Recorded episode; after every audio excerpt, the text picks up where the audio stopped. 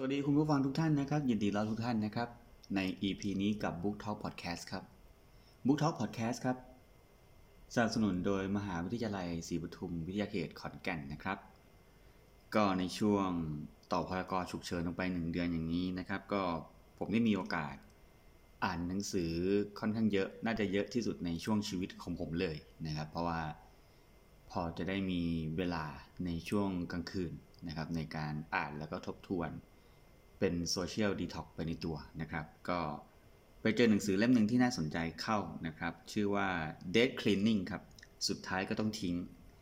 เขียนโดยมาการิต้าแมกนัสันนะครับ แล้วก็ไอริสาชันสิริแปลนะครับ Death Cleaning สุดท้ายก็ต้องทิ้งนะครับ เป็นเรื่องเกี่ยวกับ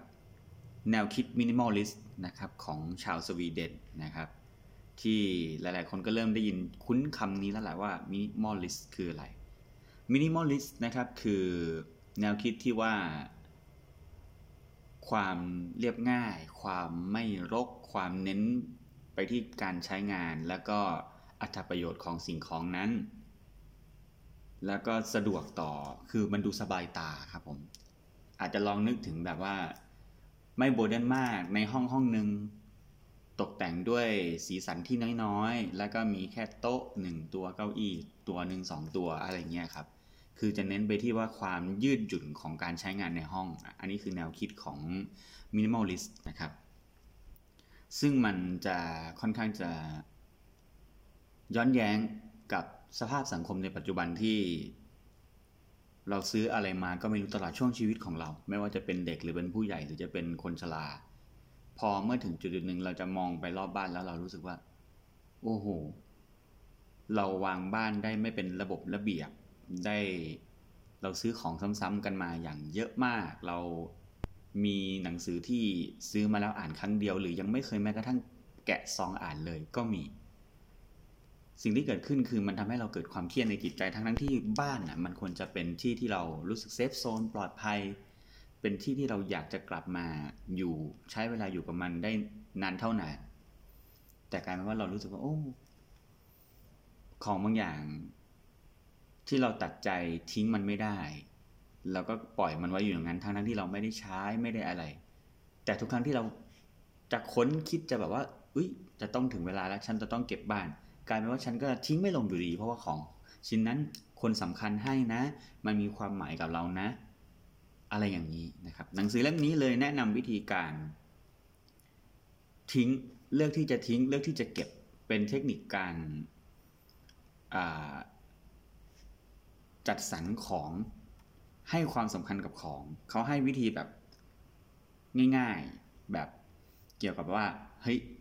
ให้ดูว่าสิ่งไหนมันยังมันยังมีความหมายกับเรา ทั้งในแง่ความทรงจำทั้งในแง่การใช้งาน เราก็แปะความสำคัญนั้น ไปเรื่อยๆไปเรื่อยๆ จากมากไปหาน้อย แล้วก็แบ่งมาอีกทีครับผมว่าสิ่งไหนเนี่ย เราจะให้ใครเราจะให้ญาติให้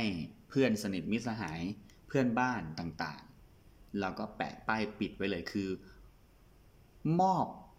ชื่อมอบหน้าที่ให้มันอย่างชัดเจนว่าเฮ้ยอันเนี้ยทิ้งนะ อันเนี้ยเก็บให้หลานให้ลูกนะ อันนี้บริจาคการกุศลนะน่าจะทำให้เรารู้สึกว่า เออ พอมัน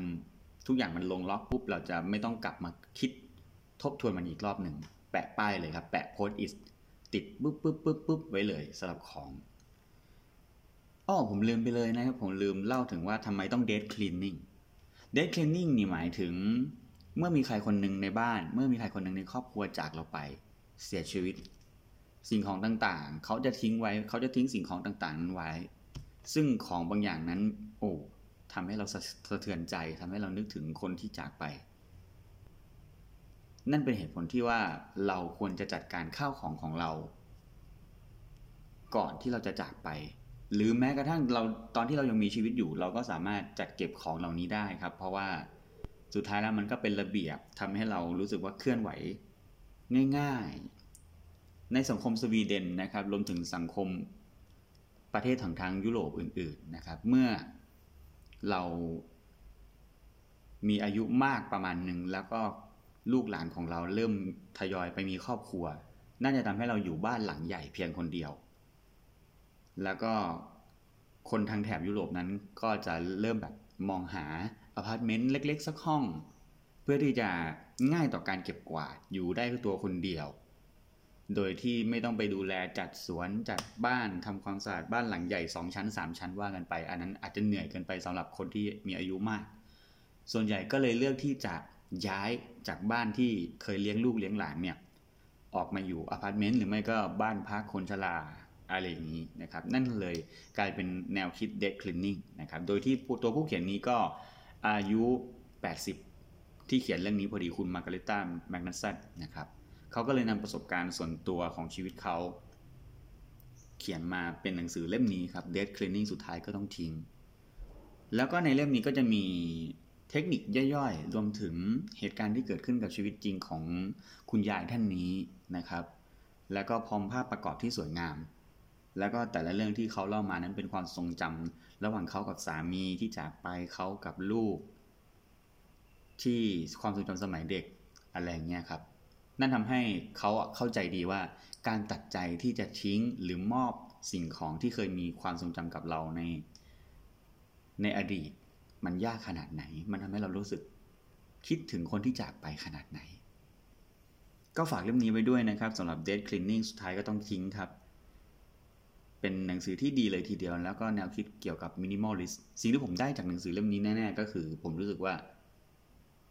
ชีวิตเรามีแค่นี้ครับ สิ่งไหนที่มัน มันมากไปเราก็ไม่ควรแบกมันไว้ ในขณะที่คนที่ต้องการมันก็ยังมีอีกเยอะ ผมว่าอะไรที่ เรารู้สึกว่ามีความหมายกับเราลองลองกลับเข้า ลองกลับบ้านคืนนี้ แล้วก็ ไปมองดูรอบๆห้องของตัวเองครับ ว่ามีสิ่งไหนบ้างที่เราซ่อนมันไว้ ซ่อนมันไว้ในชั้นลึกสุด อาจจะเป็นความลับอาจจะเป็นพฤติกรรมแย่ๆของเราอาจจะเป็นสิ่งของที่ เราก็ลืมไปแล้วว่าเราเก็บมันไว้ เราอาจจะถึงเวลาต้องทิ้งมันต้องมอบให้ใครสักคนเพื่อที่จะให้เขาไปใช้ประโยชน์ได้มากกว่านั้นอ้อแล้วก็อีกเรื่องหนึ่งครับ dead cleaning นะดียังไง ผมว่ามันดีตรงที่ว่า เราทุกคนมีความลับครับ พูดถึงความลับก็นึกถึงพอดี ความลับในแบบที่เราบอกใครไม่ได้ อันนี้ผมเคยได้ยินมากับตัวอยู่เหมือนกันว่าแบบ พอคนเราตายไปอะเวลาที่ลูกหลานเก็บของเนี่ย ก็จะเจอสิ่งของที่ลูกหลานคาดไม่ถึงว่า ว่าพ่อแม่เราที่จากไปว่าญาติพี่ญาติผู้ใหญ่เราที่จากไปจะมีของแบบนี้อยู่ด้วย อาจจะเป็นพฤติกรรมแย่ๆของเรา เช่น เราซ่อนยาเสพติด เราซ่อนอาวุธปืน เราซ่อนสิ่งที่แบบว่าผิดไปจากอ่าอะไรเนื้อความคาดหมาย เป็นความลับที่เราซ่อนเก็บไว้มีแค่เราคนเดียวที่รู้ แล้วพอเราจากไปแล้วมีคนมาเก็บของของเรา มันก็จะกลายเป็นว่าเขาอาจจะมองเรา เปลี่ยนไปก็ได้ อาจจะกลายเป็น ตะแก่บ้ากามก็ได้อะไรเงี้ยถ้าเกิดเราซ่อนแบบพวกแบบเออหนังสือโป๊หรืออะไรอย่างเงี้ยไว้นะครับเพราะฉะนั้นการเก็บเดดเคนนิ่งมันก็มีความหมายมันก็มีประโยชน์ ในเรื่องของการจัดเก็บความลับ ที่เราตั้งใจจะเก็บความลับมันไปตลอดชีวิตของเรา ไม่ให้ใครรู้ นี่ก็มีประโยชน์นะครับ ก็ประมาณนี้ครับสำหรับ dead cleaning นะครับก็ขอบคุณที่